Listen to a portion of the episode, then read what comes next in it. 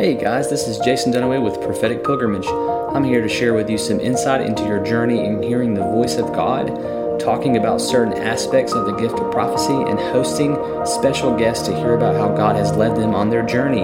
You can also check out my website at propheticpilgrimage.com. Hey guys, it's Jason Dunaway back on here with a fresh episode on prophetic pilgrimage. Um, like I said a week ago, I was going to start a new series based off of my book, Navigating the Prophetic A Guide for Life and Ministry. And so I'm really excited about this. Um, it's been almost a year. I launched this book um, and published it and got it out and released it um, October, I think, 28th of 2019. And so um, I'm super thankful to be able to um, continue to sell books even now during all the COVID. And so um, this has just been a really, really cool journey. And so I just want to give you a little bit of information off the book. And so um, this people ask me about the book all the time. You know what um, inspired you to write this book? And so um, in my personal journey, I have different journals. And so one journal is just based off of my personal relationship with the Father, and my other journal is solely based on what I'm learning in the prophetic um, testimonies dreams, things that I've seen, and prophetic words that have come to pass. And so that's been a fun journey. And so I've actually used all of those prophetic, prophetic journals and fleshed them out into a book. And so everything that you get in this book is actually things that I've learned in the secret place, things I've learned by taking risk, and just things that I learned by meeting people and just doing ministry um, outside of uh, the church building and within. And so, um, yeah, and so prophecy really is primarily and often seen as a gift that is used within the church building. And so to think that we're only called to use the gift within a ministry setting is not only inaccurate but unbiblical. And so you can go look it up for yourself. If you have the Holy Spirit living within you, then the spiritual gifts, especially prophecy, is not subject to the four walls of the church. And so we as believers can actually use prophecy in every avenue of our lives. I mean, I use it everywhere. I use it in my marriage. I use it um, when I'm learning to parent uh, my one year old. Um, I use it when I'm studying homework or doing anything. I mean, you can use prophecy for anything. And so it's really, really amazing.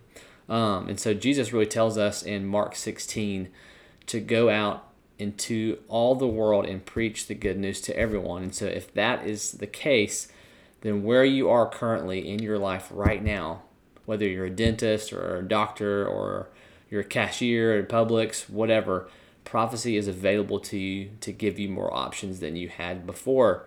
And so uh, we can use the gift of prophecy to release God's plan not only over our lives, but also others within the body of Christ. And so, um, and that includes like businesses, cities, nations, countries, whatever you feel called to. And so, when we limit prophecy to just the church, we actually limit God. And so, I really pray my goal of this book is to really help you take prophecy into your personal life as well as the world around you that will advance the kingdom of God. And so um, I'm excited to start this new series with all of you. Um, it's just going to be so much fun. And so um, the very and we're, we're just going to start with the first chapter of my book, and we're going to move right along um, until we finish the book. And so this is going to be a fun journey. And so um, the first chapter, excuse me, the first chapter. Uh, of my book is called Perfect Love. And so we're going to dive in and we're going to kind of see um, how Paul kind of unwraps that in First Corinthians. And so the verse um, I have for that chapter is First Corinthians 13 1 and then goes on to verse 2 and i'm going to read it in the esv translation then i'm going to read it in the passion translation as well. And so um, and that verse goes if i speak in tongues of men and of angels but have not love i am a noisy gong or a clanging cymbal and if I have prophetic powers to under and understand all mysteries and knowledge, and if I have all faith as to remove mountains but have not love, I am nothing. And so the Passion translation is really beautiful and it's by far my favorite. And so the Passion translation in 1 Corinthians 13, 1 through 2 says, If I were to speak with eloquence in earth's many languages and in the heavenly tongues of angels, yet I didn't express myself in love, my words would be reduced to a hollow sound of nothing more than a clanging cymbal.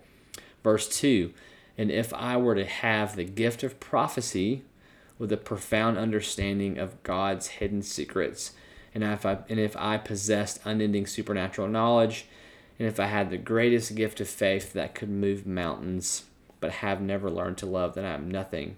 And so I think it's interesting that Paul is saying here, if I were to have the gift of prophecy with a profound understanding of God's hidden secrets, but I've never learned to love, then I'm nothing. And so I think it's interesting. And so you have 1 Corinthians 12, which talks about Paul's talking about the spiritual gifts um, in the context of, of community here. So keep community um, kind of in your mind while we're talking about this.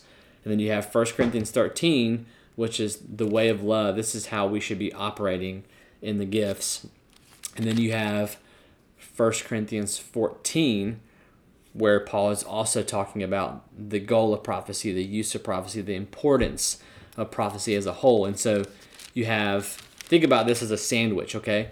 You have 1 Corinthians 12, you have 1 Corinthians 13. So 1 Corinthians 12 talks about the spiritual gifts, um, the context of how it's operated in a community, but also the distribution of it to, to the believers in the body of Christ.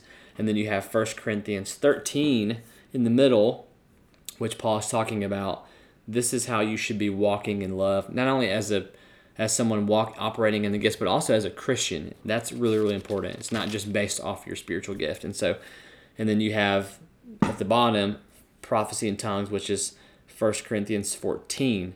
And so I think it's interesting before Paul talks about prophecy, he's actually talking about um, what walking in love should look like. And so I think it, I believe love is so essential to every aspect of our lives, especially when it comes to operating in the gift of prophecy or the spiritual gifts or prophetic ministry. And so love actually acts as a radar for us. And so if we're not giving out prophetic words that are actually rooted, uh, rooted and grounded in this love that Paul is talking about here, then we will know that we are actually off course. And so we obviously don't want to be off course. We don't want to align ourselves with any other kind of theology. We want to align ourselves to the love of the Father. And so, you know, although prophecy is important, um, it's not more important than loving someone the way that Jesus commanded us to. And so, the perfect love of God released over someone's life will far exceed any prophetic word that does not present that love. And so, let's go a little bit deeper um, and the love that Paul's talking about. Let's jump into verse 4 in chapter 13 of 1 Corinthians. It says, Love is patient and kind. Love does not envy or boast. It is not arrogant or rude. It does not insist on its own way. It is not irritable or resentful. It does not rejoice at wrongdoing, but rejoices with the truth. That's cool. Love rejoices with the truth. Love bears all things, believes all things, hopes all things, and endures all things. Love never ends. As for prophecies, they will pass away. That's interesting, right? Hmm. Prophecy eventually will pass away. As for tongues, they will cease as well. As for knowledge, it will pass away. For we know in part and we prophesy in part. But when the perfect comes, the partial will pass away. And so, skip down to 13. Um, verse 13, it says, So now faith, hope, and love abide, these three but the greatest of these is love. And so, so Paul is saying here that love needs to be our primary goal. 1 Corinthians 14 says, Pursue love and earnestly desire the spiritual gifts, especially that you may prophesy. So the important thing is for us here is to make sure that love is our radar, that love is the thing that it's motivating us to prophesy, to learn how to grow in the prophetic. And so um, all prophetic ministry should be based off of the Father's unconditional and failing love. If love never fails, then loving someone should be at the forefront of our prophetic words that we release over people. Um, God's love is the only thing that can bring perfection to our lives, um, to someone else's life. So if someone's struggling with something, our goal in the prophetic is to have love is the motivator, the motivating factor in all of our prophetic words. And so without it, our prophecies are but partial. And so it's amazing how love has the ability to see someone through their shame, um, darkest moments, addictions, etc. And so, um, a really cool testimony is um, a few years ago, uh, me and a group of people for, were actually getting breakfast um, at one of our local uh, breakfast restaurants. And so, when we walked in, there was um, a lady standing at the hostess stand, and she went to seat us in our table. And I just had this overwhelming sense of love and compassion for this person. And so as I sat there, I said, okay, Holy Spirit, what is it that you're trying to um, share with me? Is there something about this lady that you want me to share? Is there something you want to share with me about her? And so the Holy Spirit just clearly said, I want you to go over there and tell her that she is the best thing for her daughter right now. And so, so okay. And so as we were leaving, um, we paid our check and we were walking out the door. Um, I walked up to her and I just said, Hey, we don't know each other, but you just set us down at our table. And I just wanted to let you know that we are a church group and we were just hanging out having some community breakfast but um, we value so much um, the word of god and the voice of the lord and so sometimes he encourages us to encourage other people. And so i told her i was like i felt like the lord wanted me to share with you um, that you are the best thing for your daughter. And so her eyes light up and she runs around the hostess stand and she grabs me in this big hug. And i said you know at this point i was like okay something's going on. And so um, i asked her you know does that mean something to you and she said, Yes, I'm actually in a custody battle um, for my daughter right now. And so that's really amazing. And so sometimes we don't even know actually what we're saying um, or what it means. And so sometimes we just need to be faithful to the voice of love. And so, um, but in that moment when Holy Spirit spoke to me, I could just feel this love. And so love was the motivating factor in that, um, just in that testimony and that, that story. And so, I think it's beautiful and and it's like I was saying, you know, um, love has the ability to see someone through their shame uh, or their darkest moments, and this could have been a moment of darkness for her that she felt like she had no hope to get out of, and so. Um, so as we walk out this lifestyle of love, you know, that should be the motivator, and the Holy Spirit should be the indicator of anything that falls short of that perfect love. And so, um, something cool that I wrote down was shame is not the Father's game, love is His name, and His love is what we are extending and releasing to others. Uh, man, that's really good. Um, it's a short one, but it's really good and it's powerful. I think there's a lot of wisdom in there. There's a lot of encouragement um, in this chapter, and so um, at the end of each chapter, I do have some, you know, some connection points, and these connection points are really um, implemented into my book for um, the main reason of us spending time with God and learning to hear His voice in the secret place but also beginning to kind of um, cultivate the prophetic in our life and just grow in our gift. And so, um, so for this week, um, your two challenges or connection points are the first one is have there been any areas of your life where you have fallen short of love? And so we've all have been guilty of this. I've been guilty of it where I've had areas where I feel like I've fallen short of love when I've encouraged someone or maybe I prophesied you know into someone's life through maybe a filter that I had that day. Maybe I was feeling upset about something. Maybe I just haven't examined my own heart that day or something, or maybe I just hadn't spent time with God, and so I prophesied in a way that maybe fell short um, and didn't illustrate the Father's love. And so that first one is: Have there been any areas of your life where you have fallen short of His love? And so the second one um, have there been any instances where you gave a prophetic word that fell short of representing God's perfect love? And so those questions were kind of same, kind of the same. Um, but um, if so, ask the Holy Spirit to show you who the person was and to show you what He really thinks about that person and what His thoughts are about them.